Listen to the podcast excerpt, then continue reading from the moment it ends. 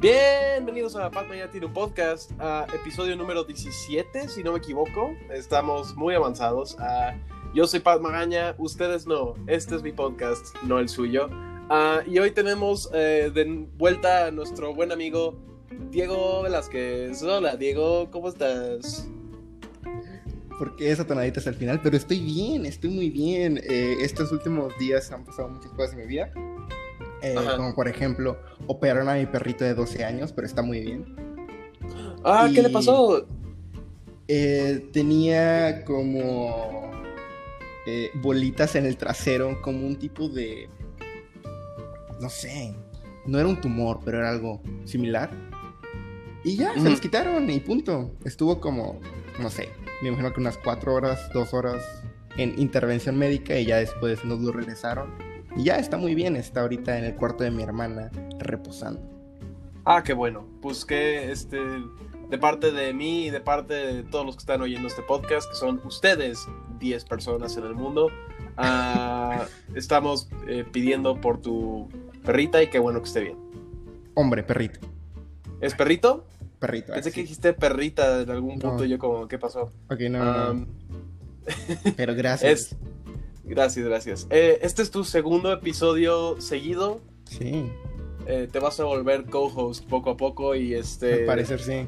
Ajá, es, vas a infectar mi podcast hasta que se vuelva Pato y Diego tienen un podcast, pero mira, es, eso... Eh, con el tiempo. No sé. Con, con el tiempo, mira, ese es el plan.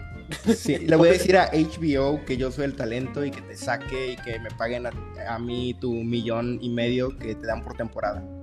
Ajá, sí, sí. Eh, especialmente ya que todos sabemos que H B O me tiene patrocinado. Claro. Ah, este, para este episodio uh, no tenemos nada que decir en realidad, entonces eh, le comenté, digo, que qué tal si hablábamos de nuestras pelis favoritas. Uh, varias veces he hecho la distinción que mis pelis favoritas son muy diferentes a las pelis que yo considero las mejores de toda la historia. Um, pero este, okay. hay películas que... Hay películas muy malas que me gustan mucho y hay películas muy buenas que preferiría ver, no sé, The Room o algo así, ¿sabes? Uh, okay. uh, ya sabes, El Ciudadano Kane, probablemente la mejor película que se ha hecho en la historia, pero prefiero sí. ver Batman, la del ochenta y nueve, ¿sabes? Entonces, eh, Entendible. es difícil, es difícil hacer esa distinción. Uh, por ejemplo, Venom de dos mil dieciocho me gustó mucho, pero no voy a decir que Venom es particularmente una buena película, ¿sabes? O sea, claro. eh, hay, hay niveles.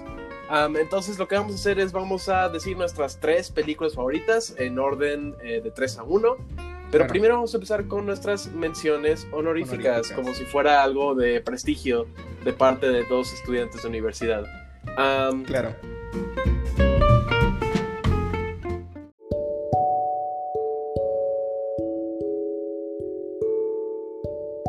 Diego, Diego nos quiere, ¿quieres empezar con tus menciones honoríficas? Claro, mi primera mención honorífica es la película de Meteoro. Desgraciadamente esa no la busqué, así que voy a buscar. Meteo- Se llama Speed Racing, creo, ah. en inglés. En Speed... Ah, Speed Racer, ok. Sí, ¿Racer? La, la peli de live action. Sí, sí, sí, sí. Speed Racer, sí, es del dos mil, dos mil, dos mil ocho. Sí, la vi, la vi, pero no me acuerdo de nada, excepto que tenía muy malos efectos de computadora. A mí me encantan esos efectos. ¿Sabes por qué? ¿Sabes por qué? Porque cada vez que la ves, notas un detalle nuevo. Sí, notas algo, una cosa que es como, esto no estuvo traqueado bien. Exacto, o... exacto. Es como que, güey, este, pinches eh, luces por todos lados, y luego ves, y no sé si supiste, pero eh, Thanos tiene un error en Endgame. Ajá. Que es cuando, ya en la última pelea, spoiler, tienen una última pelea en Endgame. Ajá, sí, spoiler para la película que vimos todos. Exacto, que es la película más vista de la historia. Bueno, es la película más vista del mundo. eh, El dedo, creo que el índice, donde trae el puesto el, el guantelete, se le, se le mete a la mano. O sea, el guantelete, esa parte del guantelete se le mete a la mano. Entonces, o sea, como que hace clip y se meta Ajá. la mano. Es el único error que hay hasta ahorita notorio. Pero sí, o sea... Eh, de, ¡Tómala, Marvel! De esos errores, Tengo... de esos errores hay muchos en Meteoro. tómala, Marvel, te hemos, hemos destruido una película que yo adoro.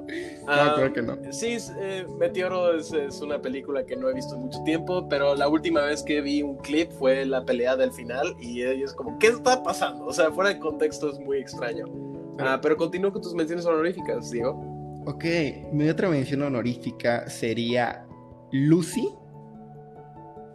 Siento okay. que es una película entretenida porque es, no es Go- Ghost in the Shell aún, porque posteriormente la misma actriz hizo Ghost in the Shell. Ajá, sí, sí. Es la de, la de Scarlett Johansson, sí. Ajá, sí. Pero como toda esta idea de, de que ves a, a, a al güey que la hace de Dios, ¿cómo se llama? Ayúdame, por favor. Uh, Morgan, Morgan Freeman, Freeman decir... Eh, ¿Cómo te atreves a olvidarte de su perdón, nombre? Perdón, perdón, cada vez que dice el güey como ¿qué pasaría? Que le preguntan a sus alumnos ¿qué pasaría si llegas al veinte por ciento? Pasaría esto, entonces ya ves a Scarlett Johansson hacer esas cosas como leer mentes, controlar este, la sí. materia, teletransportarse, viajar entre la electricidad y luego volverse a internet. Güey, está bien volada de esa.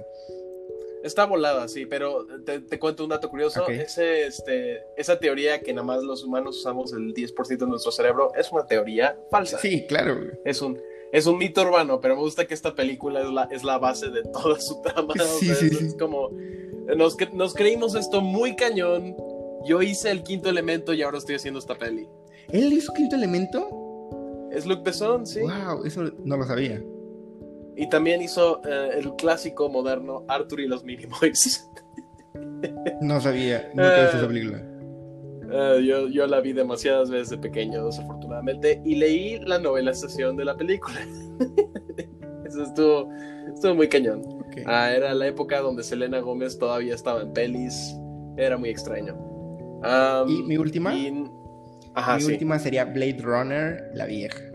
La del ochenta y dos, okay. la que es eh, por eh, Ridley, Scott. Ridley Scott. Y eh, pues es la primera, bueno, es la película con la que se consagra eh, Harrison Ford como un actor ya más dramático, no solamente aparecer siendo el güey guapo, valiente, reckless, de Star Wars, claro, Indiana Jones, exacto. Sí. Y ya dices, güey, no mames, ese güey sí actúa. Digo, yo nunca lo dije porque yo en el ochenta y dos era nada. Ajá, éramos este, una sonrisa en los ojos de nuestros padres que tenían diez a quince años. Sí, ¿cuántos años? No, no sé. Mi, mi mamá en el ochenta y dos tenía doce años, once. Venga, no, güey, a ver, mi, mi papá habrá tenido como unos dieciocho. El del, ses- sí. el del sesenta y seis, creo yo, güey. sesenta y ocho. Ah, no, sí. sesenta y seis. Ok, sí, mis papás son, son de los setentas. ¡Wow! Güey. De los setentas. Güey. T- tus papás no están cansados como los míos. Ya, vamos a dejar tramos. No, mi, no, están, están cansados, no te preocupes. Ah, ¿esas son todas tus menciones honoríficas? Ah, o sea, cu- es que dijiste que tres, ¿sabes? Tres de tercer lugar, segundo lugar y primer lugar. Ah, ok, perfecto. Perfecto, perfecto. Voy a decir una última. Vamos a decir las. Ok. Y... Ay, es que esto es demasiado tonto. Tengo un, tengo un problema con una película de terror porque me es muy graciosa y es la de El Rito. Una. Okay. Por si no lo saben, personas que nos están escuchando fuera de México, porque yo sé que nos escuchan personas desde japoneses hasta, no sé, húngaros. Ajá, claro. No, el otro día te cuento uh, una, inter, una intermisión súper rápida. Claro, el otro claro. día chequé. Uh-huh. Y este, mi podcast se oye en España y Estados Unidos. Nice. Entonces, a la gente que escucha en España y Estados Unidos, gracias, gracias, nice. gracias. También chequé mi página uh-huh. de arte, uh-huh. eh, arroba Maganartig en Instagram. Claro. Uh, tiene audiencia en Marruecos cool. y eso se me hizo muy gracioso. Cool. Bueno, eh, así que gracias, persona de Marruecos. Para estas personas que residen en España o en Estados Unidos que nos están escuchando, nuestro. Eh, Nuestro noticiero más famoso sale en un canal llamado Televisa y antes era conducido por un señor llamado Joaquín López Dóriga. Este señor entrevistó en su, en su noticiero, que es el noticiero, ¿no? Es el noticiero que tiene más fama o más rating de nuestro país, México. Lo entrevistó y le dice, Juay de Rito. Sí. Entonces desde ahí, o sea, ni siquiera tradujo Rito. Segunda sí. lo pronunció mal, digo, claro. Y nada más es una letra, güey. O sea, nada más es cambiar la O por una E. Y ya. ya. Lo, de hecho, es menos sílabas. Lo sé. Tradujo mal. Digo, no, si tradujo mal, lo, lo dijo mal. Y el tipo este como que no le entendió y se estuvo haciendo bolas. Y ya después en entrevistas que le hacen, le dice, güey, pues no sé por qué no dije, vamos a cortes para después ponernos de acuerdo. Pero bueno, el rito tiene, además de esa particularidad, el diablo se personifica en un burro de ojos rojos. Dime qué pendejada es esa. Uh-huh. Y a mí de niño me daba miedo ese sí, burro. Yo, yo veo eso todo el tiempo. Sí, yo veo eso todo el tiempo. Burros con ojos rojos que escupen fuego y hablan latín, los veo todo el tiempo. Exacto, entonces es muy pendeja esa película, El Rito, güey. Ahí, ahí me gusta. Idea, sí. Ajá. Es, vamos, con tu mención honorífica. Ah, Dime. Mis menciones honoríficas, tengo una lista. Oh, oh qué bron, ok, habla, habla. ¿Sabes? Es que en mis top tres hay dos películas de superhéroes y nada más mencioné. Ok. De Christopher Nolan, dos mil ocho. Uh, probablemente la mejor película de superhéroes jamás hecha, uh, pero este, decidí darle lugar a una que me gusta aún más. um, eh, Star Wars The Last Jedi, eh, Spider-Man Into the eh, Spider-Verse. Ay, bueno, ok. eh, yo, yo también quiero agregar eso. Sí, yo también quiero agregar eso. Yo sé, también quiero agregar eso. Okay. Sí, sí, sí. Güey. ¿También quieres agregar Into the Spider-Verse? Ok, jalo. Uf, Mad okay. Max Fury Road. Este, The Shining, no sé si ya la mencioné. El Resplandor. Eh, Mandy de dos mil dieciocho de Panos Cosmatos, El Señor de los Anillos. Ajá, sí. Este, el resp- ya sé, eh, no, de Stanley Kubrick, el mejor director que ha existido en la historia. Um, El Señor de los Anillos, cualquiera de las tres, sí. Me encanta. Y El Laberinto del Fauno. Perfecto. De Guillermo del Toro. Uh, aparte de eso, también está este, obviamente La Forma del Agua, es una de mis películas favoritas. Uh, y. También una honorífica porque estaba debatiendo entre mi número tres y esta película, pero me di cuenta que me gusta más mi número tres. Entonces esta película, Birdman, de Alejandro González Iñárritu. Una de mis películas favoritas en todo este universo. No voy a decir nada, solo te quiero hacer una pequeña interrupción es sobre la forma del agua, la forma del agua. Sí, claro. Yo soy una persona eh, poco credo sí. la, de la religión y, y cuando mis papás y yo, junto con sí. mi hermana, fuimos a ver La Forma del Agua, eh, fuimos a, a, después a la, a la iglesia católica, porque aquí en México la mayoría son católicos. Sí. ese, esa, ese, ese era el plan, sí. Así de vamos a ver La Forma del Agua. Sí, güey, o sea, mi, mi mamá me mintió.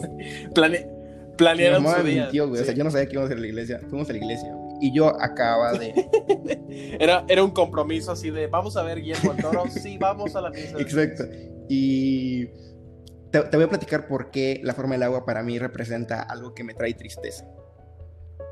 Después de ver La Forma okay. del Agua, este, y quedar, o sea, pensando en todo lo que acababa de ver, me llevaron a la iglesia y estuve como todo el día pensando, así como que, bueno, todo, en, en esa hora estaba pensando como, ya me quiero ir, ya me quiero ir, pero al mismo tiempo tenía una preocupación. Yo posiblemente había embarazado a alguien, no la embaracé, y estaba pensando así como que, por favor, señor que está allá arriba, si es que en realidad existes, por favor, no, no quiero tener un hijo, espera, espera, güey, espera, aquí viene la mejor parte. Regreso a la casa. Ajá. Le hablo a mi novia porque vivo en Veracruz, deben recordar, y aquí en Veracruz asaltan con, con cualquier pescado y se raptaron a una maestra en aquel tiempo. La maestra está bien, ahorita ya la devolvieron, la secuestraron. En el dos mil dieciocho estoy hablando todo esto. Ok, saludos a esa maestra. Sí, no me acuerdo cómo se llama, pero maestra. Sí, si está escuchando este podcast, uh, saludos a usted, sí, maestra. Ahorita creo que vive en Jalapa, ya no vive aquí en el norte. Sí, wow. Sí, no, güey, huyó, huyó. Okay. El punto es que yo le hablo a mi, a mi novia en ese momento y le digo, oye, este, no, pues es que secuestraron a una maestra, que no sé qué. Güey, yo estaba usando mi saldo. Yo le llamé para saber cómo estaba. Yo, yo antes estaba diciendo, güey, pues ¿por qué no estás embarazada? Güey, cuando vi La Forma del Agua, obviamente en algún momento pensé en ella, la chingada. Ese día ella me terminó, güey. Después de casi once meses. Pero, o sea, chicos, o sea, oh, el, el pedo fue muy gracioso. Ahorita ya me da risa. Pero fue La Forma del sí. Agua, la iglesia, pedir porque no estuviera yo embarazado de cierta forma, y después volver a que te terminen, güey, dando la noticia de que a una maestra la secuestraron, fue como ponerle el sello final. Es un buen combo. Fue el mejor combo. Es un buen combo, sí. Es el mejor combo, eh, incluyendo la ganadora de mejor película, La Forma Así del Agua. Así es. Ok, ya. A mí, a mí me encanta La Forma del Agua, una de mis pelis favoritas, uh, se me hace muy interesante. Aparte tiene ese como sello de, del Toro que tiene temas de belleza en lo grotesco, de alguna manera, entonces este... No sé. me gusta mucho. El laberinto del fauno, me gusta mucho. La, vi el laberinto del fauno por primera vez después de La forma del agua, porque vi La forma del agua y dije, ah, me gustó, quiero ver el laberinto del fauno ahora, y la vi y me gusta mucho. Este, pero sí, canciones honoríficas.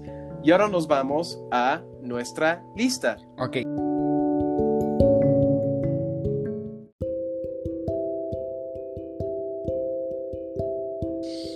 Pero volviendo con Titanes del Pacífico, no, volviendo con algo que se me olvidó mencionar, güey. No mencion... Frozen. No, no mencionamos películas, películas, este, mexicanas. Creo que no mencionamos. Yo quiero mencionar una con mi, este, con tu número no, dos. No, no, con mi número dos, no, no, no. Con mi, este, menciones honoríficas. Menciones honoríficas. Ajá, que es la okay. de. Regresamos. Claro, cuando el diablo, no, ¿qué? Cuando el lobo no está. Ya, punto. Película mexicana, véanla. Supongo que... Me quería salir del cine, es por eso que me acordé. No me salí, pero me okay. quería salir porque para mí estaba un poco fuerte. Pues yo diría una peli mexicana, pero me acordé de Birdman y es de Alejandro González Iñárritu y eso cuenta. Ganó un Oscar, es la fuente de orgullo. Bueno, para es todos. Que es mi número dos. Es sí. mi número dos. Birdman es ah. mi número dos. Salió en el dos mil catorce. ¡Yay! Alejandro González Iñárritu. Menciona tú primero algo sobre esa película.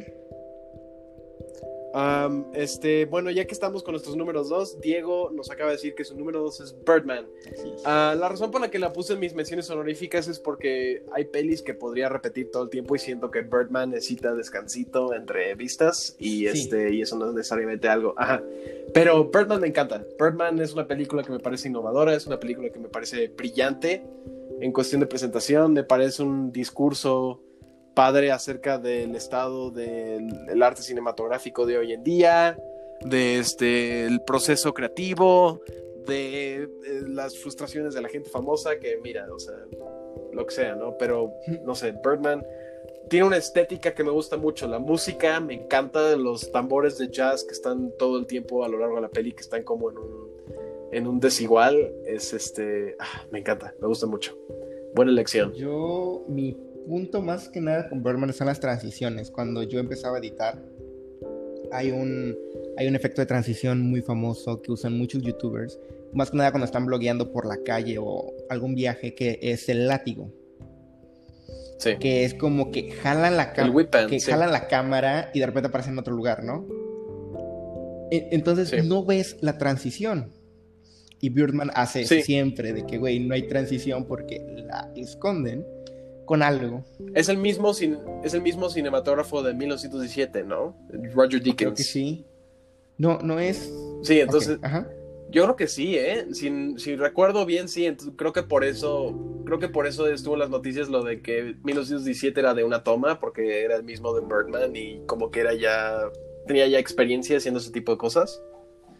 Ok. Eh, creo que sí. La verdad es que no lo sé. Roger Deakins.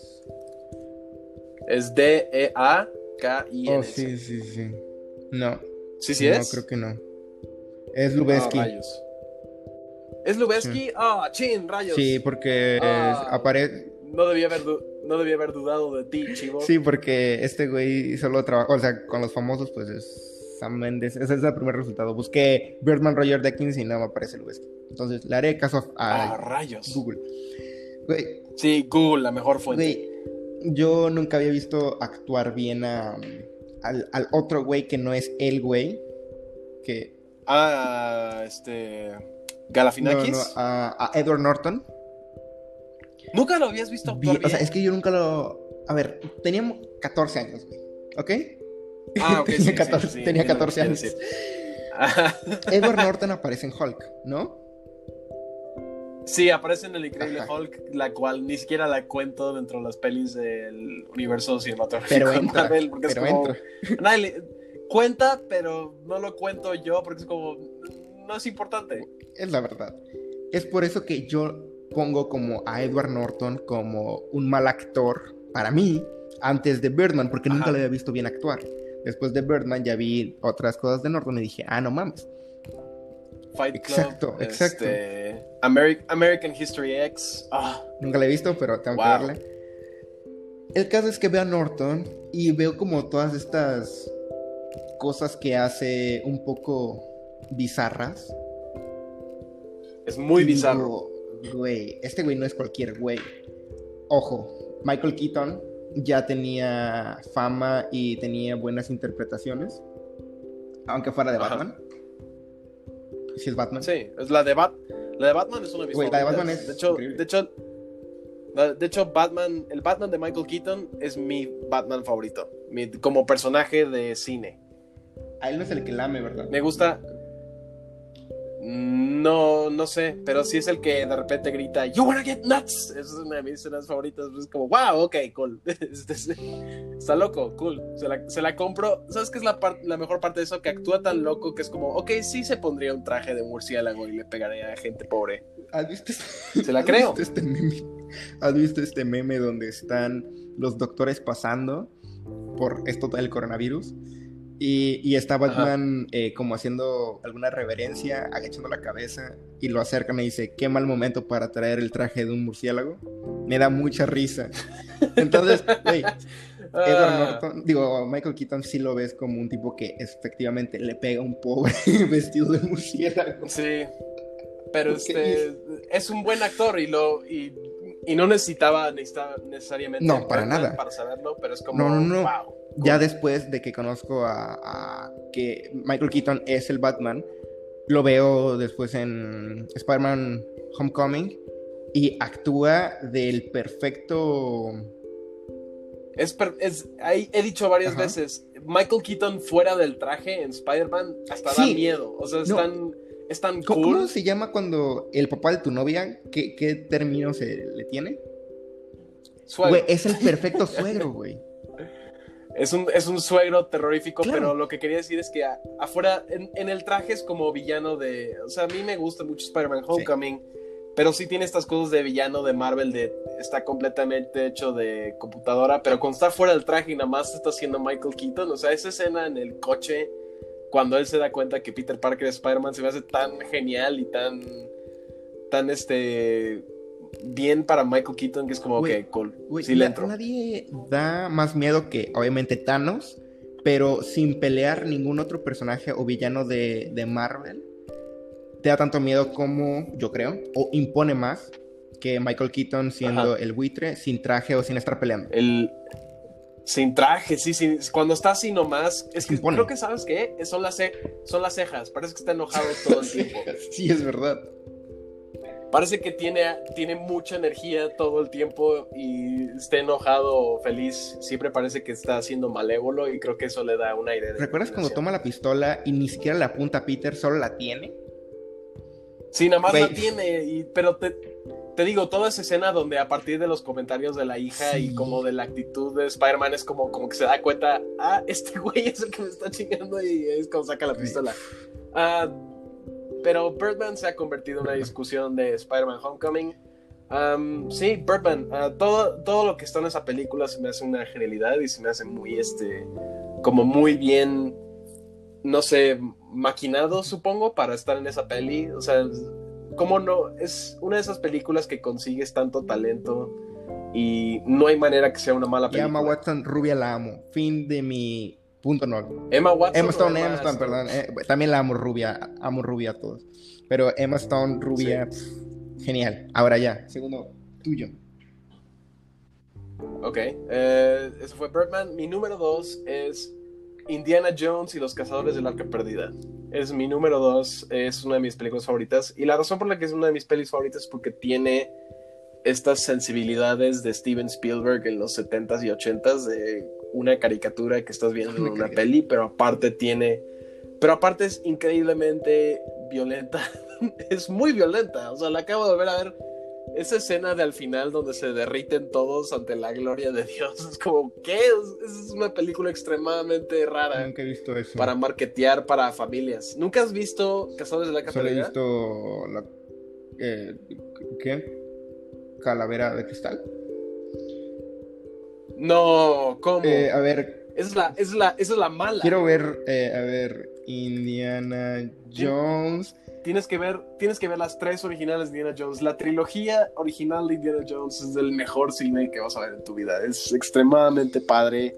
Tiene, te digo, estas sensibilidades de caricatura que casi casi puedes oír los efectos de sonido de los Looney Tunes mientras están peleando. De hecho, El sonido que usan cuando se pegan el uno al otro, que es como... ¡tush! Es súper de caricatura. Pero aparte... tiene ciertos diálogos o ciertas escenas que son... Oh, aquí ah, está. Son pura perfección. ¿Es Face Melting Power? ¿Es la escena? Sí. Okay. Es la escena. Tú, tú sigue hablando, yo la, yo la voy a callar, solo quiero... Eh, sí, este, la va a ver. Um, tiene... Es una película de aventura que siento que hacen falta... Ok, flotan. Versiones nuevas. Flotan, se les mete algo. Ajá. Estoy ya llevándola súper rápido. Ok, sí. Aparece una mujer. Ok, que se transforma sí. en un cadáver. Perfecto, el güey grita, ajá. Todos empiezan a gritar, todos empiezan a poner cara como de orgasmo y empiezan a sudar al parecer. Ajá. Ok, ok, o- ok, fuego, le explotó la cabeza. No mames. Güey, un vato se desin- o sea, se chupó, le salió sangre por los ojos, la boca, o sea, güey, lo- los lo dientes se le ven. ¿Ves? Ve esta peli. Esta ok, peli. Perfecto, ya. Es todo lo que tiene que ver. Ah, le sale fuego al cielo. Perfecto, ok, ya. Ok, es, la, la historia detrás de esa peli, la, tendrás que ver la peli. Sí, claro. Uh, está en Netflix. Los Cazadores de la Arca Perdida. Um, siento que la peli de aventurero es un arte perdido, porque este, creo que la última, no, no necesariamente buena, pero la última divertida que tuvimos fue La Momia de mil novecientos noventa y nueve, y a partir de ahí ha sido... copias de Indiana Jones, y siento que se ha perdido ese sentido de tenemos de pelis de aventura, de vamos a la jungla por un ídolo, vamos a, ¿sabes? Ese tipo de cosas. Eh, necesito más pelis como esa en mi vida. Necesito, necesito un Knives Out para pelis de aventuras. También necesito ver esa película, pero continúo. ¿Qué cosa? Sí. ¿Knives Out? Ah, oh, Knives Out es, es, es bella, es, es, es padrísima. Sa- salió justo en es... el momento en el que gasté todo mi dinero. Entonces fue como, güey, no puedes decir. Sí, lo siento. um, eh, siento que Knives Out es una película que fue una innovación para un género que estaba muriendo, y siento que necesitamos algo así para pelis de aventura, de templos y de este, ídolos y de tesoros perdidos y cosas así. Lo, lo más cercano, supongo, es La Leyenda del Tesoro Perdido de Nicolas Cage. Esa es una... es divertida, pero no, ni siquiera se acerca a los niveles de Indiana Jones, o siquiera La Momia, la original de La Momia de mil novecientos noventa y nueve de Brendan Fraser. Yo creo que... no sé, es una, es, es una peli que, a, que apela a mi niño de seis años interior. Yo creo que por eso juego tantos juegos como de aventuras y todo eso. Bueno, jugaba, porque siempre hace falta. Ajá. Es como Nathan Drake. Wait. Lo amo. Y Lara Croft. Ne- ne- o sea, necesitamos una peli, necesitamos una peli de Uncharted te, ahora. Va, va a haber una con te dije Tom, que Holland, Tom Holland como Nathan Tom Drake. Holland, ¿cómo es que ese güey hace todo lo que yo quiero? Siempre he querido ser Spider-Man, él es Spider-Man. Siempre he querido ser Nathan Drake, él es Nathan, güey. Sí. Igual es buena. Esa es la cosa, igual no, está. No, yo sé que va a estar bueno, espero que esté bueno. Siento que la mayoría de las cosas en las que está involucrada Tom Holland resultan siendo muy disfrutables, excepto este Doctor Dolittle. ¿Estuvo ahí? No. Estuvo en Doctor No. Dolittle. Si está Robert Downey junior, va a estar Tom Holland metido en algún lado, porque ahora son mejores amigos en todo el mundo. Güey, solo imagínate ser mejor Pero... amigo de, este, de Robert Downey junior De cualquiera de los dos, güey. O sea, de cualquiera de los dos, como, güey, quiero que seas mi amigo ahora, ¿sabes? ¿Viste esta foto donde está eh, Tom Holland? Creo que está en un estadio de fútbol. Está Tom Holland, su papá, y está pasando enfrente de ellos Emma Watson. Sí, sí. ¿En serio? Entonces, este... le pusieron como letritas donde dice, papá, ahí viene Emma Watson, pero no te la quedes viendo. Y el papá se le queda viendo así bien cabrón, sonriendo así bien creepy. Y, y, el, y el güey este está voltando hacia un lado. Güey, es que ver, no hay que ver a, ver a Emma Watson. Ya, ok, ya. Necesito amigos. Sí. Eh, pero ese es mi número dos. Este, Indiana Jones, en conclusión, me gusta porque apela a mi niño de seis años interior. Y tiene la violencia necesaria para apelar al, ni- al güey de veinte años que soy ahora. Eso es extremadamente violenta. O sea, la, todo el hecho que sea un aventurero que pelea contra nazis, porque esos son los que se están derritiendo en esa escena que viste. Se les son nota nazis. demasiado. Um, se les nota, lo notas por las suásticas. Eso es, ese es el signo que te dice. No, no, es que siempre traen lentes. Tienen, tienen lentes redondos, pero lentes redondos no hipsters. Lentes redondos. No hipsters. Ajá, porque yo tengo lentes redondos semi-hipsters, o semi-redondos pero casi. Ella, Pero sí tienes que ser muy nazi para tener... No, no, pero son lentes sí. redondos como completamente de... Como los de Harry Potter, que son de... Ah, ¿cómo se llama esta mierda? Metal. Y, y son sí. muy... ¿Cómo se llama? Metal. Y son muy delgaditos de las patitas que van a tus orejas. No sé, siento que... Sí, sí, claro, claro. Como Exacto, de Exacto, no sé, güey. Es como ese estilo. Bueno, ya.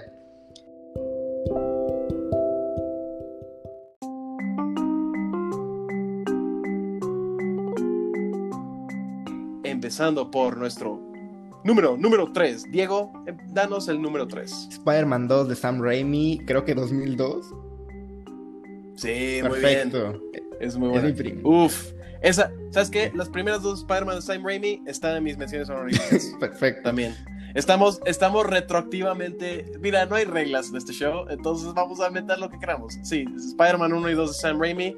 Spider-Man tres está en la pila del olvido. Uh, excepto en esa parte de Spider-Verse donde se burlan del baile de Tommy, de Tobey Maguire. Esa, eso está en mi corazón para siempre. Me equivoqué. Spider-Man dos, dos mil cuatro. Creo que fue la primera película que yo vi en IMAX. Ajá. Entonces tiene como excelentes recuerdos para mí porque es IMAX, ¿sabes? IMAX para, para un niño, para cualquier niño es tojo.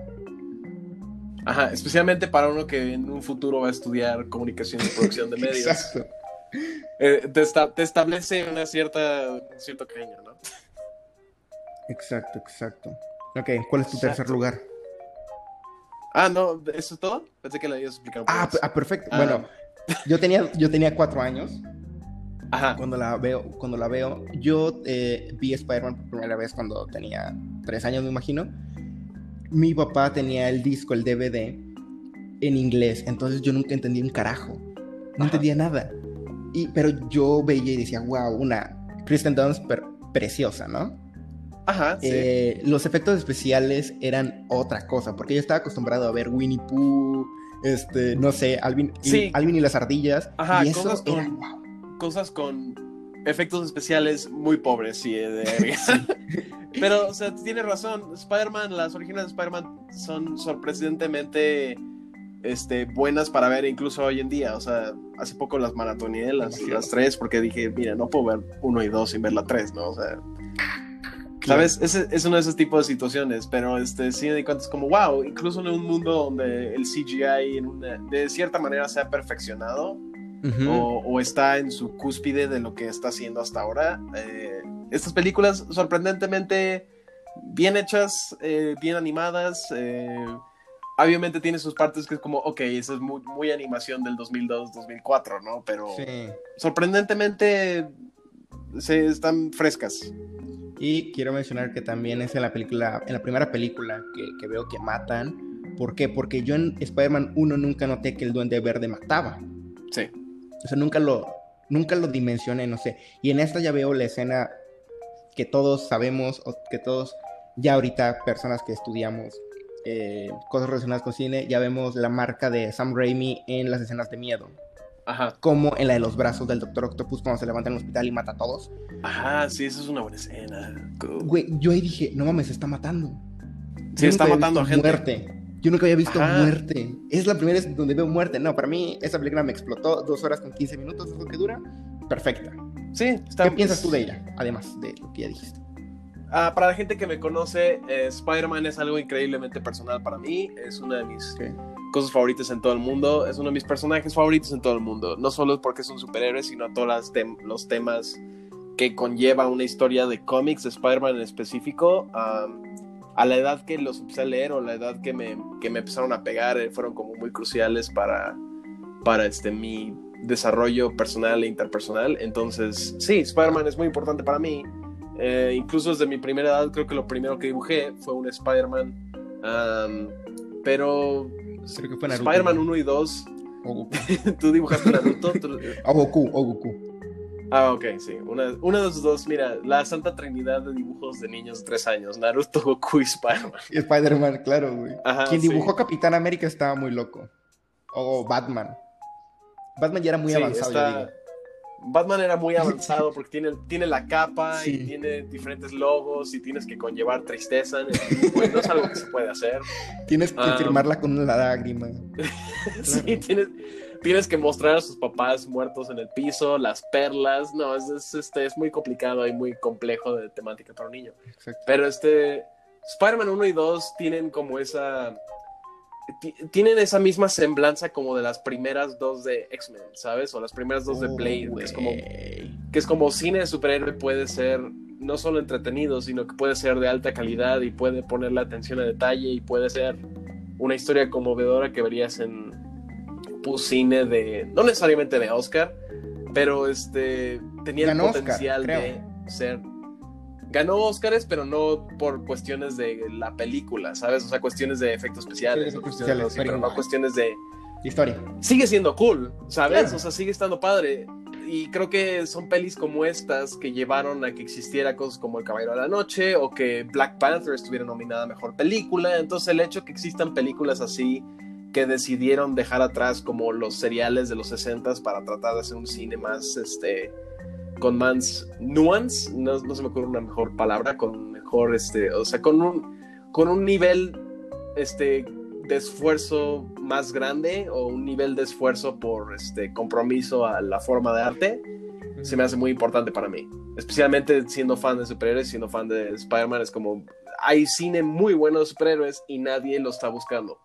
O, o bueno, muchísima gente lo está buscando, pero no recibe el reconocimiento que debería. Este, y creo que la cúspide de eso siendo probado mal, supongo, fue Black Panther y Joker siendo nominadas a Mejor Película. Y creo que, bueno, incluiría a Joaquín Phoenix ganando un Oscar por ser un personaje de cómic, ¿no? Igual que Heath Ledger.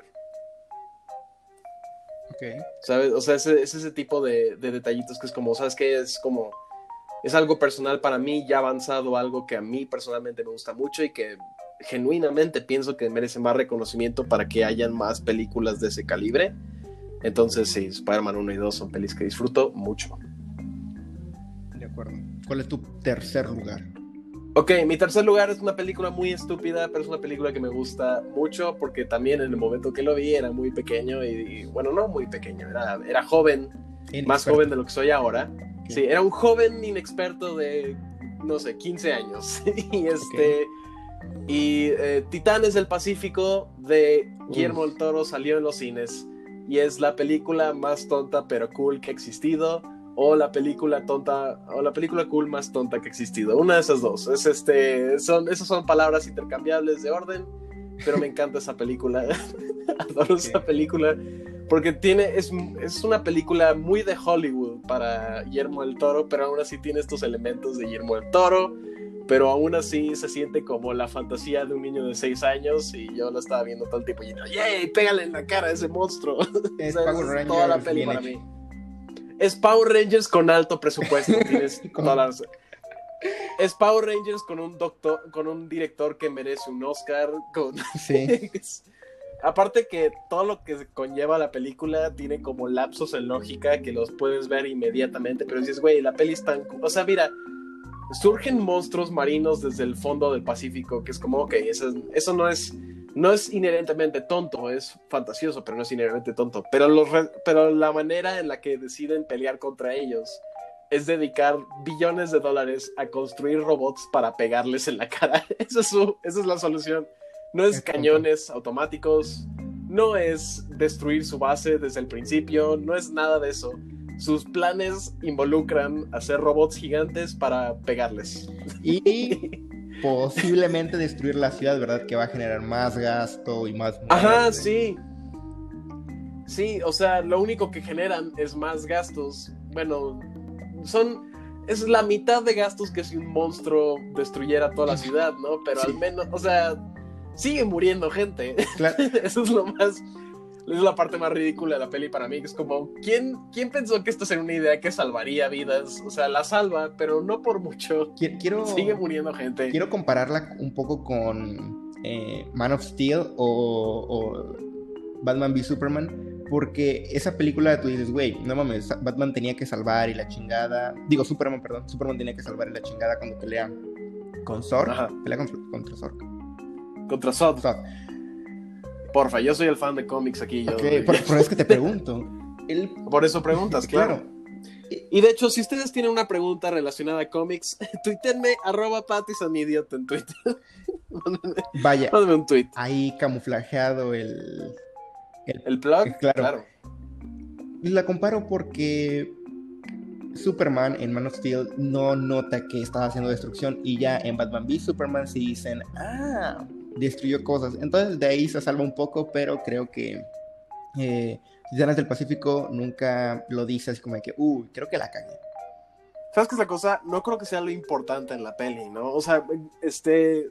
Titanes del Pacífico, lo importante es que le peguen en la cara a los monstruos, mientras que en Man of Steel es como, estás viendo un personaje que conoces, ¿no? O sea, claro, es Superman, claro. Su prioridad arriba que nada es la seguridad y la esperanza de las personas, y toda la peli está matando sí. gente de manera indirecta, y al menos Zod al final de manera indirecta, que esa es la parte que me gusta de la peli, cuando mata a Zod al final. Spoilers para una peli que lleva ocho años de existir, o seis años de existir, no sé. Pero este, el hecho que destruya toda la ciudad en la batalla y que literalmente Metrópolis es un cráter al final de la peli, o sea, literalmente volteas como, güey, eso es un kilómetro cuadrado de, de destrucción y muerte, gente, millones de gente que se quedaron sin casa o sin trabajo, sí. y, y gente que está traumada de por vida, y para Batman versus. Superman se supone que ha pasado, ¿qué? Dos años desde, desde Man of Steel, como, güey, ¿qué? O sea, lo importante... Okay. Ahí lo que, lo que estoy en desacuerdo contigo es que lo importante es el personaje de Superman, que va en contra de lo que hizo Man of Steel. Pero este, pero Titanes del Pacífico, eso no es lo importante. Tú estás ahí para ver robots y aliens peleando. Okay. Y eso es lo que encuent- eso es lo que recibes. Lo mejor de Titanes del Pacífico en comparación de la dos es que realmente los sientes grandes, porque los ves de alguna forma lentos y escuchas Ajá. como todo el movimiento, ¿no? De... Sí. O sea, la... y dices, güey, esa cosa es sí. enorme. En cambio, en, en Titanes del Pacífico dos es como que todo muy rápido y dices, güey, lo sientes menos creíble. Sí, exacto.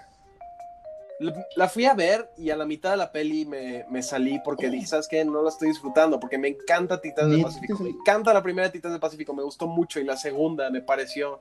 Primero que nada, no tenía como ese control de Guillermo del Toro para hacer una peli que fuera disfrutable o que fuera...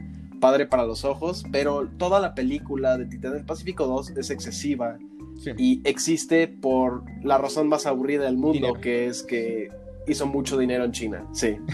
Y literalmente, si tú es, mira, no, no es algo contra los chinos, pero este, si tú haces una película y directamente pones a tu audiencia más grande como la parte focal de la película, que toda la película toma lugar en China y la mayoría de la peli tiene gente hablando en mandarín con subtítulos o en cantonés, no sé cuál es la... Yo tampoco. O sea, no, no sé, no sé suficiente de los dos le- lenguajes para saber la diferencia, ¿no? O sea, si me dices alemán, sé que es alemán, no necesariamente sabré qué estás diciendo, pero sabré que es alemán. Okay. Pero, literalmente, si tú ves a la gente que está en la película, mm-hmm. tú puedes notar, ah, ok, si tú también ves eh, dónde ganó el más dinero, literalmente va en orden. Hay un personaje ruso, hay un personaje mexicano, hay un personaje hindú, hay, un perso- hay personajes chinos, el... okay. va como en ese orden. Obviamente la China es el que gastó más dinero, entonces hay muchos personajes chinos con mucho tiempo en la pantalla, hay un personaje ruso con más tiempo en la pantalla, y luego uno hindú con menos tiempo, y luego uno mexicano con más tiempo, pero tienen como un orden que parece que está como hecho para las... para la...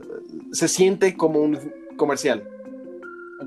La, güey, yo nunca me he salido de una película, nunca. ¿Nunca? No, pero... Yo me he salido de... Yo que me acuerdo me he salido de tres. ¿Cuál? ¿Cuál? ¿Cuál? cuál? Una fue... Ok, una fue Stardust.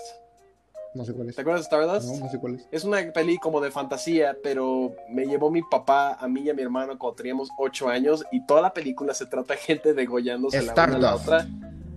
Stardust, okay, sí. Ok, el, el misterio de la estrella. Sí, éramos, éramos teníamos ocho y seis años. Ajá. Mi hermano y yo teníamos ocho y seis años y mi papá nos llevó y nos y le pedimos salir a la mitad de la película porque nos dio miedo el hecho que se estaban degollando okay. uno al otro. Lo o sea, tengo que ver algún día.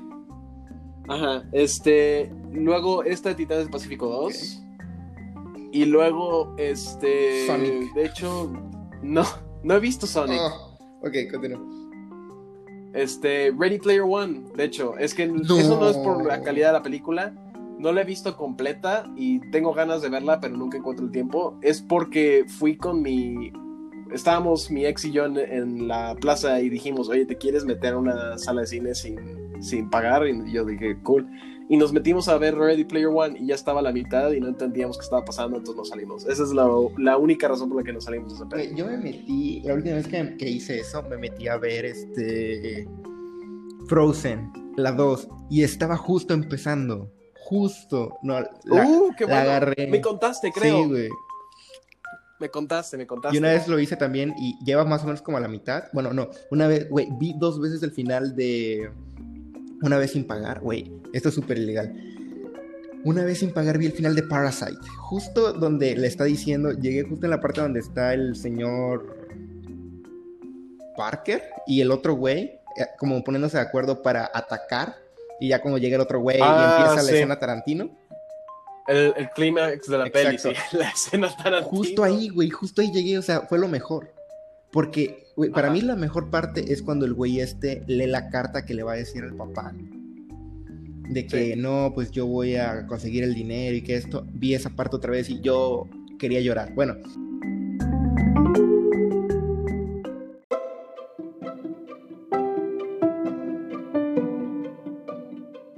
¿Tengo que decir mi número uno? Ahora, este, vamos a decir nuestro número uno. Eh, dinos... Quiero que tú intentes adivinar. Uno? Creo que tú sabes. Estoy muy seguro que tú sabes. Um, no sé. Tal vez la que me mandaste por mensaje. Sí, um, claro. El Padrino, el Padrino uno y dos. Güey, es que el Padrino uno y dos. Es que mira, a ver, a ver, a ver. Vamos a empezar por orden cronológico de la historia del Padrino. ¿Okay? Sí. De- danos el contexto. Danos el contexto, niño. El Padrino dos cuenta lo que vivió... Eh, Vito Corleone, justo cuando llega a, a Estados Unidos. Llega de Sicilia, de un pueblito llamado Corleone. Entonces, por eso cuando llega y dice su apellido, pero ven que él viene de Corleone, le ponen Vito Corleone. Le cambian de nombre. Porque típico americano que este, cuando no entienden tu apellido, nada más Exacto. ponen de dónde vienes. Entonces, ¿quién lo interpreta de grande? Lo interpreta el magnífico actor... Robert De Niro. Ajá. Robert De Niro siempre es una gozada verlo. Siempre. Excepto, excepto en, en la de la, la que él es el abuelo malo. Y su nieto ah, es Zac Efron. Es que ahí dices. Yo digo que Robert De Niro dijo: mi estilo de vida se va a ir a la mierda si es que no consigo dinero ahorita. Sí, tenía que sí, pagar güey. sus cuentas. Se estaba a punto de divorciar. ¿En serio? Wow. Sí, creo que sí. Se, se, se divorció hace menos de un año, hace poquito más de un año. No sé cuándo salió esa peli. Como cuatro años. Me acuerdo. Pero sí, claro. No, Según, ¿sí? A ver, vamos a ver, este...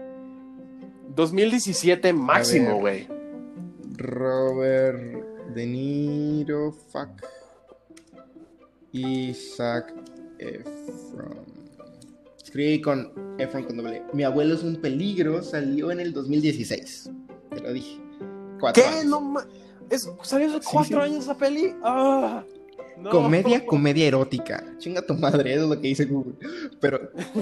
es una tragedia, es lo que es. ¡Oh! oh. Tómala, Robert, Robert De Niro. Siempre ver a Robert De Niro joven, voy a especificar. Es una gozada. Sí. Entonces, por eso es que es, okay. entra mi, en mi número dos. Ahora, mi número uno. Mi número uno, güey, ver a Al Pacino. Ver a Al Pacino es mejor que ver a Robert De Niro. Ah, hoy cumple ochenta años. Felicidades. Sí, Al Pacino. Al Pacino. Felicidades, Al Pacino. Él no oye este show. Hay que decírselo en italiano. Al Pacino. Si alguien sabe italiano. Hay que decírselo en italiano. Eh, ¿Tú no, sabes güey. italiano?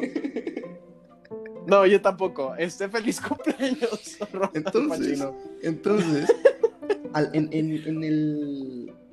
A ver, es Coppola. Es mil novecientos... Ajá. Es, necesito dar el contexto. setenta y algo salió, ¿no? La peli. Y aparte el autor del libro, Mario Puzo, ayudó setenta y dos. A hacer el guión, ¿no? Eso es... es sí. setenta y dos, ok. Es un mundo eh, antes de Star Wars. Es un mundo antes de Star Wars. eh, recaudó, aquí dice, doscientos cuarenta y cinco millones de, de dólares. Entonces, güey, le fue muy bien. El punto...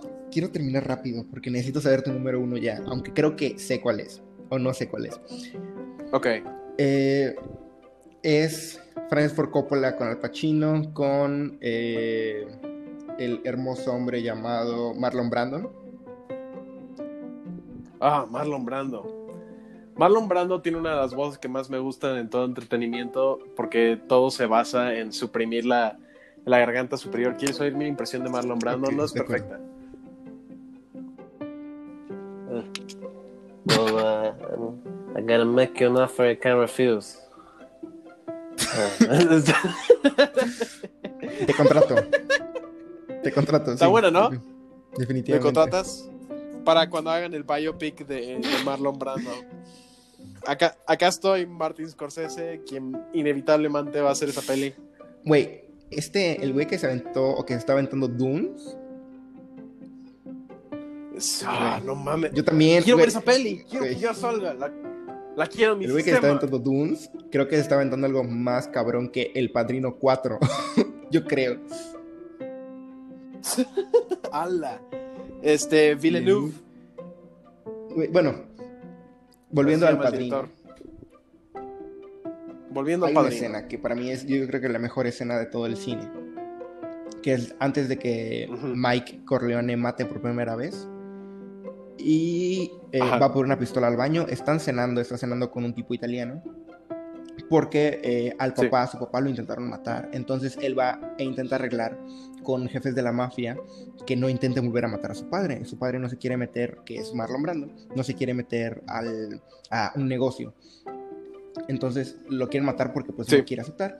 El tipo va por una pistola al baño, la recoge, vuelve a comer y mientras está decidiendo en no matar o sí matar, se escucha de fondo el ruido de un tren, que tú siempre lo escuchas y piensas que es diegético. Diegeto, diegético, para que no sepan, sonido diegético es un sonido que es de ambiente natural, como digamos ahorita yo tengo prendido un aire acondicionado y estuviéramos grabando y el aire acondicionado se escucha, es del ambiente, o sea, está aquí, pero ajá, es parte del exacto. mundo interior de la película. Y, pero notamos hasta el final que en realidad es extra diegético, que es que está implantado para marcar un mood, y el mood es como este rechinido o ¿cómo decirlo? Sí, cuando, cuando va por las vías, este shh, es para marcar toda sí. como el dilema que está sufriendo Mike adentro de la cabeza de, güey, voy a matar, güey, voy a matar, güey, voy a matar. Porque ese güey siempre decía, yo me quiero alejar de, de la familia, yo quiero hacer esto.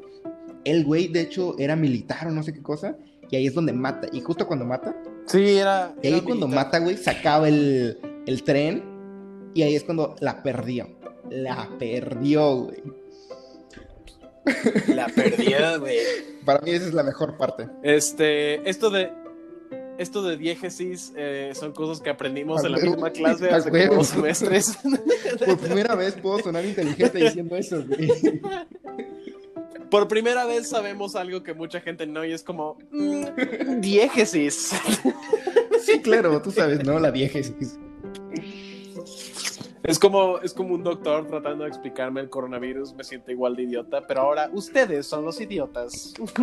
Gracias, maestra. Apla- aplauso a nosotros. Gracias, maestra. No vamos a decir su nombre por cuestiones de este... Sí, ¿qué tal si me vuelve a dar clases? ¿Qué tal si me vuelve a dar clases? Ya nos dio clases dos veces. ¿Qué tal, ¿Qué tal si nos vuelve a dar clases y como oye este podcast? Yo quiero ver, yo quiero ver su... su ella es productora, por si no sabían. Porque pues no sabe ni siquiera su nombre, sí. pero... No, está, estamos hablando de nuestra maestra. Yo me acuerdo de yo su también, nombre, sí te, nos enseñó sí también guionismo, pero no, pero no vamos a decir nada. Ella es productora y ella tiene un, un cortometraje que ella produjo que se llama El Último Penal, una cosa así. Tengo ganas de verlo, sí. nunca lo he visto y tengo ganas de verlo. Es todo lo que quería decir. Yo tampoco, yo tampoco, pero te digo la verdad, no tengo ganas de verlo. No me... No me gustan las pelis de deportes que no se llaman Rocky uno o dos, ¿sabes? No me gusta ninguna de esas. Um, Invictus, tal vez, pero aún así es como ver la mitad y de ahí no. es como... Ah, la de este... Darren Aronofsky, sí, pero lo, apenas lo cuento como una peli okay. de deportes, ¿sabes? Como, tiene como estas cosas de Darren Aronofsky raras. Um, pero El Padrino, mira. Ya he visto El Padrino. Okay. Claro que lo he visto. Um, he visto partes de la segunda, aunque sé que es igual de buena, sino mejor. Sí, sí. No es una peli que escogería ver en mi tiempo libre. No, tres horas. Es una peli que... Mm, sí, exacto. O sea, hay pelis de tres horas que vería con mucho gusto, como cualquiera de las del Señor de los Anillos.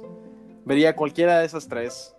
Um, admito que probablemente es una de las mejores, si no la mejor película jamás hecha, junto con este Ciudadano Kane. Prefiero ver Shawshank Redemption. es, es, una, es una de esas películas que es como muy buena, pero prefiero ver otras cosas ahorita. Siento que es un compromiso muy, es un compromiso muy grande ponerte a ver El Padrino, ¿sabes? Uh-huh. Tiene escenas que me gustan mucho. La escena de la cabeza del caballo me parece súper cool. La escena de al final donde se cierran las puertas y marca el ascenso del nuevo padrino y todos los otros capos se mueren a lo largo de la ciudad. Eso se me hace una Wey, genialidad no, de escena. No, no, no, qué escena, qué escena. Es una, es uno de los mejo, es uno de los mejores finales que he visto en toda mi vida, pero siento que toda una peli para ver ese ultra cool final, siento que es mucho compromiso para mí. Es muy buena, pero prefiero ver este, otras pelis, como puedo marcar el hecho que estoy haciendo una lista de mis top tres más menciones honoríficas. Prefiero ver cualquiera de mis menciones honoríficas escena, antes del Padrino. Gracias por recordar esa escena. Ni siquiera es mi peli, ni siquiera es mi, de mi peli favorita de Ford Coppola. Mi peli favorita de Ford Coppola es este Apocalypse ah, Now. Okay. Esa es, esa es mi peli favorita de Ford Coppola solo por el hecho que Marlon Brando se convirtió en el güey de Blade Runner. Y escribió todo su diálogo. Cuando un actor hace eso y resulta cool, siempre ¿En serio? resulta muy cool. Y eso es porque la razón por la que me ah, gusta. Claro. Sí, escribió su propio da- ah, okay. diálogo en Apocalypse ah, Now, no, claro. Que... Y también este Blade Runner también escribió. También Rutger Hauer escribió claro, su propio eso, diálogo. Eso yo sí lo sabía, pero yo pensé que Coppola le había ayudado, digo, Brando le había ayudado, pero ya entendí tu, tu referencia. Ok. Sí, sí, ya entendiste sí, sí. mi referencia, ¿verdad? Entonces sí, este, mi conclusión es que mira, vi El Padrino, um, está padre, tiene escenas muy cool en cuestión visual, en cuestión de cómo Con construir diegesis, una escena, pero diegesis. no es una peli que habría. Ajá, claro, tiene una diégesis muy interesante y... ah, sí, pero te digo, no es una de mis pelis favoritas, reconozco que es una de las mejores pelis de la historia, pero... Eh, preferiría ver otras bueno, cosas. ¿Cuál es tu película favorita? Ah, trata de adivinar. Okay. Okay. Estaba pensando en una serie, diablos, me acabo de dar cuenta que es una serie. Iba a decir la de la muerte de, de... ¿Cómo es este güey? Exacto. Güey, estaba tecleando rapidísimo, pero no. Esa, esa, esa, esa serie es una de mis series favoritas, entonces casi diste en el clavo, excepto que estamos hablando de otro medio completamente. Ok. Star Wars. Oh, fuck. No. Ok. ¿No tienes otras, no tienes otras este, respuestas para este juego? Estoy pensando demasiado. Ok, es animación, estoy casi seguro. ¡Puta madre! No. Animación no es de mis cosas favoritas en el mundo. Me metí a animación para este, mejorar mis habilidades de dibujo y está resultando. Es que sí. Ay. Este, pero ah, mi película favorita es este, ¿Haz sonido, haz sonido de tambor, por favor? Si ¿Sí podría hacerlo, un redoble. ¿Se escuchó? Es, Aven- es, es Avengers Endgame. No hay, no hay otra, no hay competencia, no hay.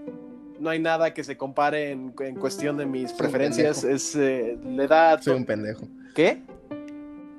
Ten, tenía que ¿Cómo? saberlo. Tenía que saberlo. Eh, ay. Deberías saberlo. Estás en mi podcast, deberías saber todo acerca de mí. Um, no, Avengers Endgame, aparte que es una peli buena, es un. es creo que el mejor final a un evento nerd en dos mil diecinueve, porque este Star Wars estuvo raro. Y este Game of Thrones estuvo raro, entonces me hizo muy feliz que este Avengers Endgame eh, fuera lo buena que es. Um, sí tiene inconsistencias, sí tiene algunas cositas que este, desgarrar un poquito, la lógica del viaje en el tiempo raro, pero de eso no se trata la peli, la peli se trata de cerrar un capítulo de películas de superhéroes. Es como el pico dramático de las películas de Marvel. Y aparte es una cosa que yo... Es muy personal para mí. Porque este... Esto ya lo había comentado creo que en otro podcast. Um, los superhéroes en general son muy personales para mí. Son la única cosa que me gustan desde okay. que tengo memoria. Um, eh, crecí en un entorno donde la mayoría de, la, de las personas, especialmente los hombres alrededor de mí, desde que soy muy chiquito, estaban muy interesados en cosas que no eran superhéroes. Y yo estaba interesado en superhéroes y nada más. Entonces siempre me sentí muy aislado y llegué a un punto donde dije, ¿sabes qué? Yo soy el raro porque me gustan los superhéroes, y ahora vivimos en un mundo donde no solo estás consciente de quiénes son los superhéroes, o sea, casi casi que sí, te claro. importan, ¿sabes? O sea, hay gente que sabe quién... O sea, mi mamá, mi mamá, la última persona que pensé que le iba a gustar ese tipo de cosas, sabe y le importa quién okay. es Iron Man, ¿sabes? O sea, aparte que son personajes súper oscuros. O sea, literalmente el universo cinematográfico de Marvel se compuso por los superhéroes que Sony y Fox no quisieron. ¿Neta? O sea, porque Marvel... Porque Disney no tenía Spider-Man ajá, y no sí, tenía sí, X-Men sí, sí, sí, en ese sí. entonces. No dijeron Deadpool. Eso. Y todos... Ajá. Pero este... Fox tenía X-Men y Cuatro Fantásticos, y Sony ten, tiene a Spider-Man todavía, y Marvel estaba atorado con estos personajes que en los ochentas y noventas cayeron en la oscuridad o cayeron en decline artístico. Entonces okay. decidieron, un ejecutivo muy joven llamado Kevin Feige decidió hacer una película acerca de un personaje llamado Iron Man, y se volvió poco a poco en uno de los fenómenos más grandes en todo nuestro planeta. Y el hecho que hay gente que le importa más Iron Man en ciertos aspectos que a, no sé, Wolverine, por ejemplo, es como Te, se me hace que... increíble. Se me hace una sub...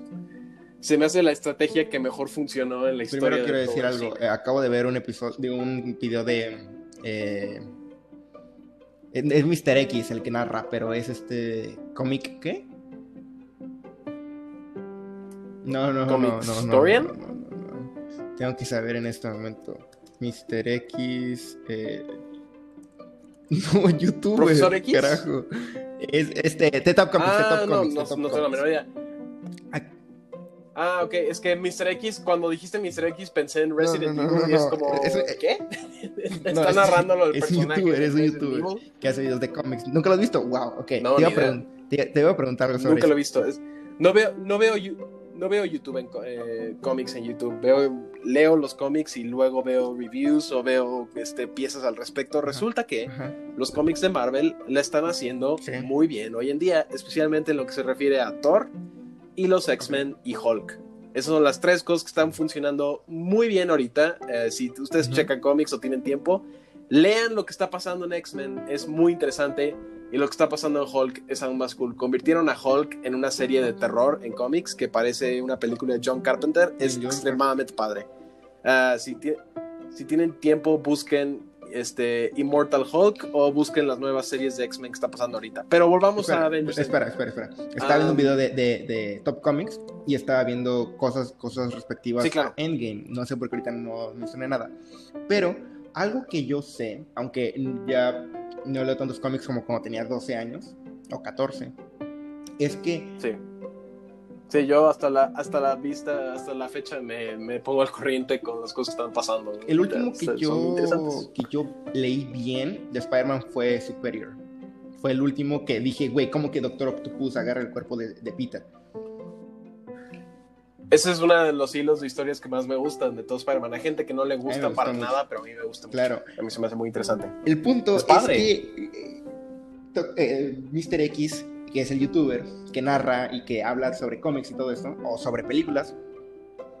Y también es el malo de Resident, de Resident Evil dos. Es que hay guiños que solamente lo entienden las personas que, que han leído cómics. Entonces, cuando ves las películas de Marvel, obviamente es muy mainstream, porque no... Porque... es súper mainstream. Oh, está tan mainstreamizado. Pero, pero a mí no pero, me importa pero, eso. O sea, lo mainstream no se me hace mal. Algunas personas sí, a mí no, pero algunas personas eh, pueden decir, güey, es que apenas están presentando los personajes, ya esto, ya lo otro. Obviamente, güey, es la primera película de Thor. Pero aún en la primera sí, claro. película de Thor hay guiños que solo son para aquellos que están realmente clavados desde hace cinco o seis años, donde dicen, güey, no mames, en la próxima película va a salir tal cosa. Y sale tal cosa, o... Oh, Loki no murió, o esto, lo otro. Ajá. O incluso los Exacto. detallitos que estaban en el fondo. En la primera de Thor está... Y es falso hasta el final, hijo de... O sea, está ahí, güey. Es falso el Ragnarok, lo declaran como falso. Es como, espera, ¿qué? ¡No! Todo eso está muy cabrón. Ajá. Hay cosas... El, la manera en la que estuvo construido el universo de Marvel... Eh, te lo, mira, te lo doy al principio, no estaba súper... Porque, te lo digo, al principio nada más estaban haciendo una peli y luego iban a averiguar cómo meter todo. O sea, Iron Man y Incredible Hulk se hicieron al mismo tiempo y salieron el mismo año, pero en ningún momento dijeron, ah, vamos a convertir esto en algo más grande. Lo uni- el único rastro que metieron es que en Hulk metieron, no sé, una caja que decía Stark. ¿Sabes? Es una, es una de esas cositas que es como, ok, lo que sea. Y salía Tony Stark al final, es como, espera, son pelis que están conectadas. O sea, el hecho que decidieron hacer una serie de televisión hecha de pelis es una estrategia que me parece increíble y obviamente el resto del mundo está de acuerdo. Es la película que más dinero ha hecho en la historia, no ajustado para inflación, pero este sí, Avengers Endgame tiene algo muy personal para mí. Creo que es una de las, pe- una de las únicas pelis en las que he llorado. O sea, cuando Capitán América dice uh, Avengers no. Assemble, no. Es el momento que lo perdí porque...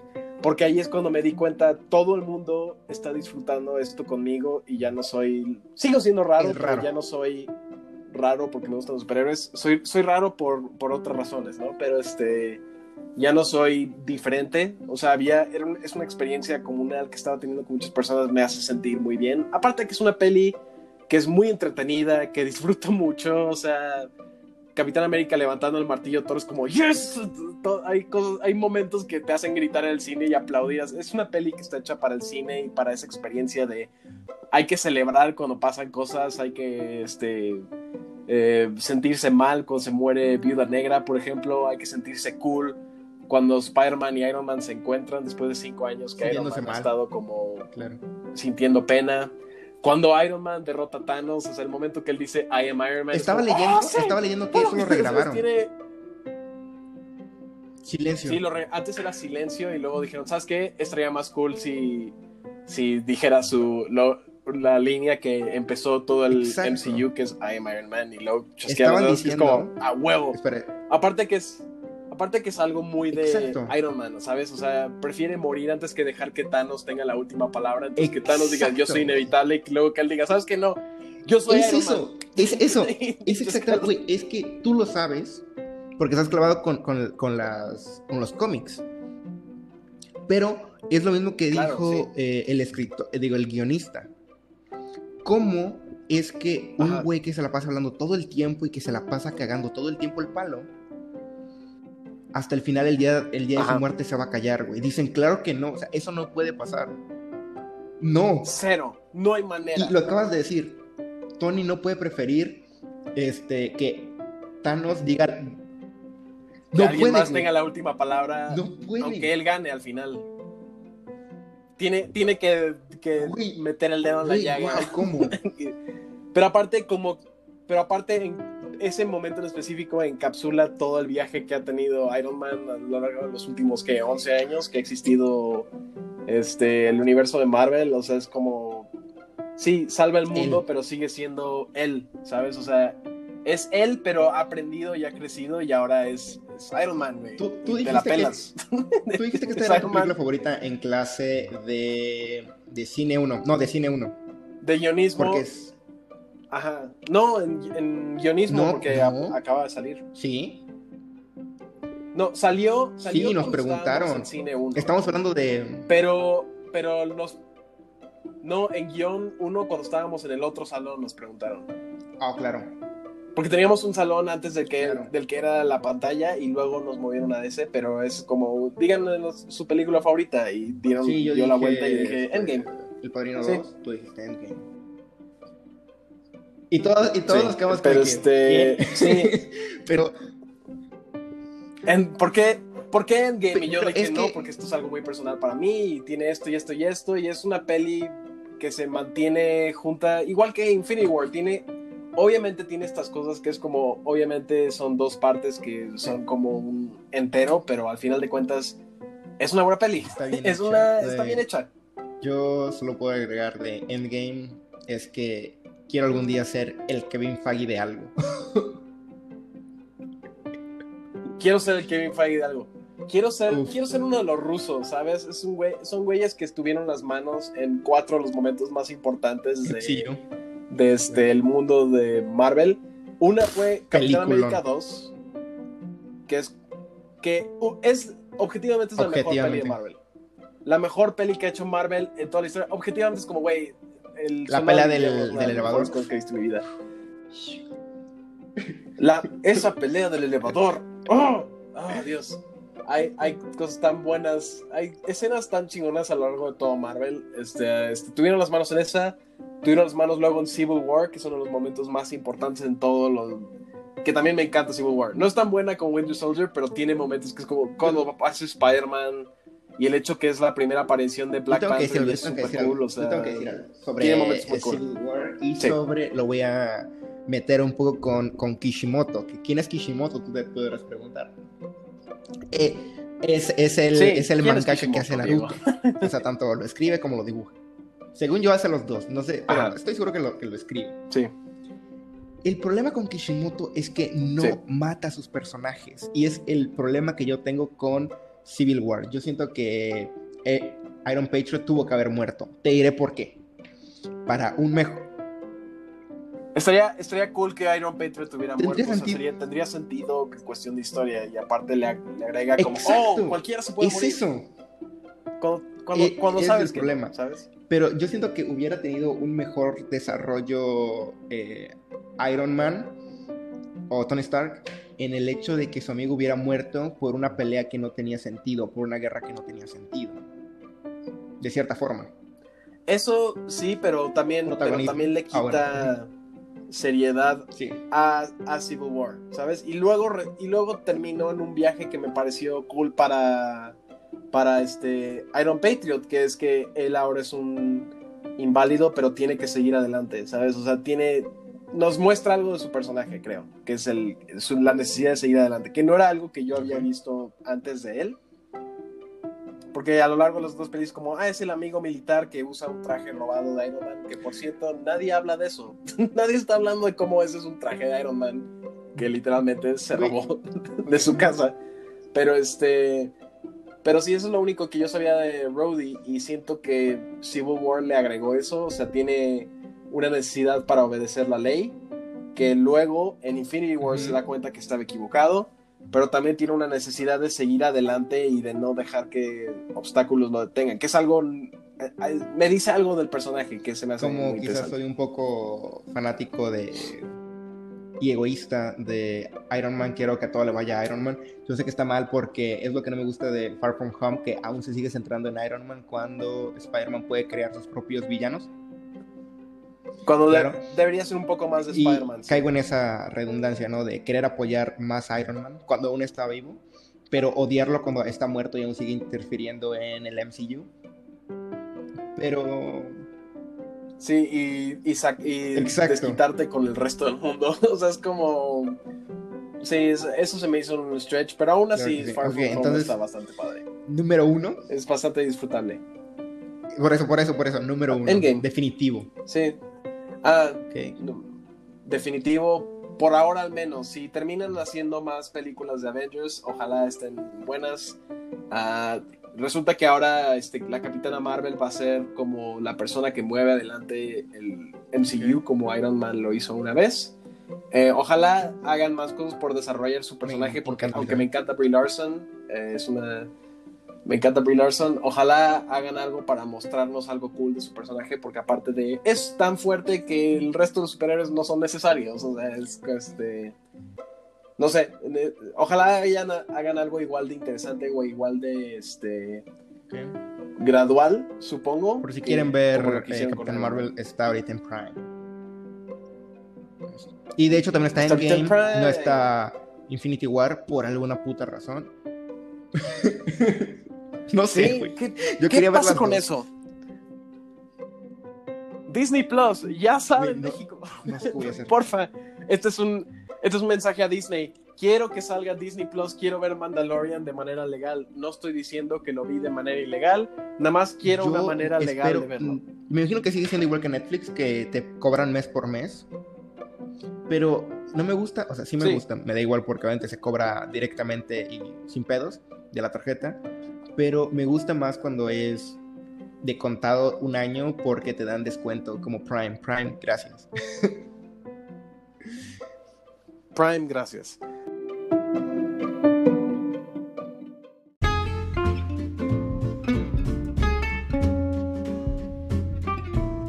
Um, entonces eso fue nuestra lista. Um, ¿Qué dices? ¿Le ponemos nombre al show? Yo... ¿Quieres ponerle nombre al show? Yo solo he pensado en mi... en lo que yo quiero recomendar. Es en todo lo que... es mi... Ok, ¿cuáles son tus recomendaciones? Mi Aparte rec... de todas las pelis que dijimos. Mi hoy, recomendación se llama... Es una serie de H B O que la pueden encontrar por ahí, no lo sé, ustedes saben. Se llama, en español se llama La Materia Oscura y en inglés es His Dark Materials, yes. Porque es Pokémon. Es Pokémon. His Dark Materials. Es este es la es la Brújula Dorada, ¿no? Es una adaptación no sé. de televisión de La Brújula Dorada. Casi casi, a ver. Sí, sí no lo sé, es, pero lo he escuchado, pero güey, tienen Pokémones. No, tienen Pokémones. ¿Nunca has oído de La Brújula Dorada? No. ¿Qué es? No, uh, ok, La Brújula Dorada es una peli que salió hace mucho tiempo, es acerca de una niña que tiene una brújula ah. dorada y tiene un hurón, que es su, su demon, y el oso polar es Ian McKellen, okay. La voz es Ian McKellen, pero sí, la, la de His Dark Materials sí. Es una adaptación en televisión de los libros de His Dark Materials, y el primer libro de His Dark Materials es... es exactamente eso, hay una niña que tiene un hurón que luego se transforma en gato, de repente, este, y una persona... Sí. Una señora, que no voy a decir quién es, eh, tiene un gato, no, un mono. Y efectivamente hay una persona que tiene sí. un excelente oso polar, completamente C G I, pero se ve, güey, a mí algo me impresionó. El pelo, el pelaje tiene peso cuando se moja, cuando se ensucia, güey, puta madre.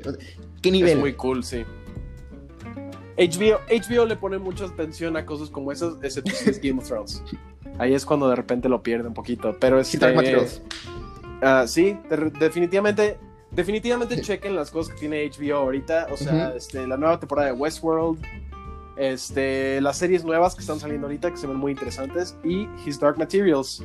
Yo ya recomendé Watchmen en su tiempo. Watchmen es una de las mejores series del año pasado. También chequenla. Pero mis recomendaciones literalmente son las pelis que mencioné hoy, incluso las de menciones honoríficas. O sea, Avengers Endgame no la tengo que recomendar. eh, vean, vean Speed Racer. El, el, plot, el plot es bien chafa. Es súper chafa, pero el, el anime es muy padre. ¿Has visto el anime?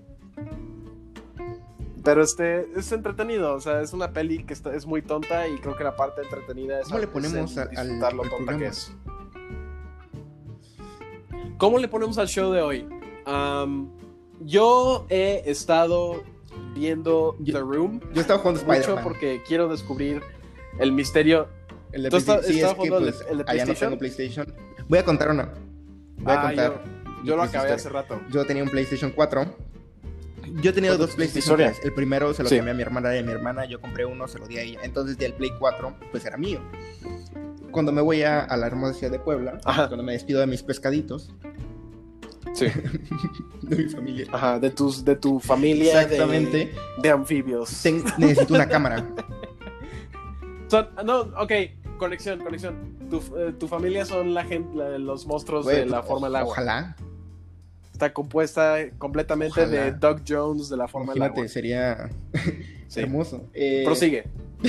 y, sería tan y nadaría sexy. más rápido. Nadarías más rápido, este, tendrías a mujeres eh, mudas en la... Pero bueno, eh, me tengo que ir a Puebla y necesito una cámara. Yo acá usaba una cámara que era de mi hermana, entonces le digo, oye, te dejo mi Play, cosa, te cambio el Play por tu cámara. Y ella me dijo, va. Entonces, eh, después ya cambié okay. de cámara, pero pues el Play lo perdí de esa forma, teniendo una cámara Nikon, ahorita tengo una Canon. Y pues sí, eh... como ya no tengo Play, pues sí. necesito usar el Play de mi hermana. Entonces llegué acá, compré el Play, el juego de Spider-Man, que nunca lo había jugado, y lo disfruté. Y lo disfruté, oh, ¿por qué? Porque es, es un una belleza. Peter Parker, y para mí es lo más importante, que sea un buen Peter Parker. Es, es, es muy buen Peter Parker. Por eso me gusta tanto el Tom Holland, un buen Peter Parker. Um, Andrew Garfield. Andrew Garfield fue muy buen Spider-Man y no se me hizo buen Peter Parker. Y Tobey sí, Maguire se me hizo top. muy buen los dos. Se me hizo buen Spider-Man y se me hizo buen Peter Los Parker. Seis siniestros, güey, es que dijimos dijimos tres y tres. Dijimos tres y tres. Dijimos seis pelis. ¡Wow! Los seis, ok, vale, los seis siniestros. Jalo. Yo, yo el juego que quiero jugar de Play es God of War. Eh, he estado insistiendo a mi hermano, que él es el que tiene Play, a que compre God of War, pero ahorita cambió su Play por un Xbox. O sea, como que se lo prestaron el uno al otro, él y su amigo. ¡Oh! Shadow of the Twice, lo que también lo quiero jugar. Pero este... Es muy está, buen, está bueno, pero sí es un clásico juego de From Software que está difícil. Um, ¿Tienes, pero ¿tienes sí que los de Nathan Drake? ¿Tienes los Uncharted? Están los tres. He jugado. Están los tres gratis. Jugué el primero Uncharted y luego, okay. y luego mi hermano. Ya lo sé, eh, pero mi, dile, mi hermano wey, no tiene la, ahorita, que, es lo que, que quiero decir. Diga, por favor, solo descárgalo, sí. Ah, ok, entonces. Tiene los tres de Uncharted él. Tiene el disco con los okay. tres, eh, el Z tres. Hay tantas cosas que quiero hacer y Perfecto. tantas cosas que quiero jugar, pero eso es para otro día. Gracias por estar en otro episodio de Pat Magaña Tiene un Podcast. Gracias, gracias a los Disneys. Gracias, que Diego, por estar aquí. Ajá. Tú eres Diego Velázquez y ellos no. Um, gracias, gracias por escuchar el episodio. Gracias por ser mis amigos, okay. porque eso siempre faltan. Gracias a ti. Uh, gracias, Diego. Que este, wow. tengan una buena claro semana. Sí. Lávense las manos. Mantengan su sana distancia. Ajá. Y este. Mantengan su sana distancia. Y este. Saludos a todos los trabajadores de salud. Uh, admiramos todos su esfuerzo. Um, incluyendo a gente que está en mi familia. Hay muchos de ellos que son doctores. Entonces, un saludo a ellos. No hoy en mi show. Pero ojalá lo hagan también. Y que entiendan lo mucho que los valoro. Um, Gracias por estar en el show. Eh, nos vemos eh, la próxima semana. Nos vemos en agosto. Y nos vemos eh, en agosto, tú y yo, Diego, um, en el próximo podcast. No, está bien. No puedo prometer que esté Diego, ¿no? Pero mira, no, no hay noticias de entretenimiento. Entonces Perfecto. voy a tener que buscar invitados cada semana. Y probablemente ese invitado o invitados ¿No, no has pensado Diego. en Janina? Um, nuestra amiga uh, mutua, no lo sé, uh, no la conozco tanto. Igual estaría cool una sesión que estuviéramos los tres para que y, platicáramos y nos lleváramos. Ella ahorita acaba de poner un video en, en este interesante donde hacen el esqueleto de, de una persona como con dientes muy salvajes y después lo hacen Venom y después lo hacen Venom. Uf, güey, uh, y está muy cabrón. O sea, es el esqueleto oh, y después le ponen cool. lo negro y la lengua y todo. Entonces, le encanta el maquillaje, le encantan los superhéroes. Estaría padre que nos platicara como su visión. Pero ya no quiero eh, hacer más largo esto. Ok. Vale, tuitenos, eh, arroba Diego, ¿cuál es tu Twitter? Arroba, Diego? arroba Diego Belks, con una X al final. Belks. Ok. Ok, eh, ahora sí vamos a acabar el show porque ya llevamos ochenta minutos. Gracias por estar en el show.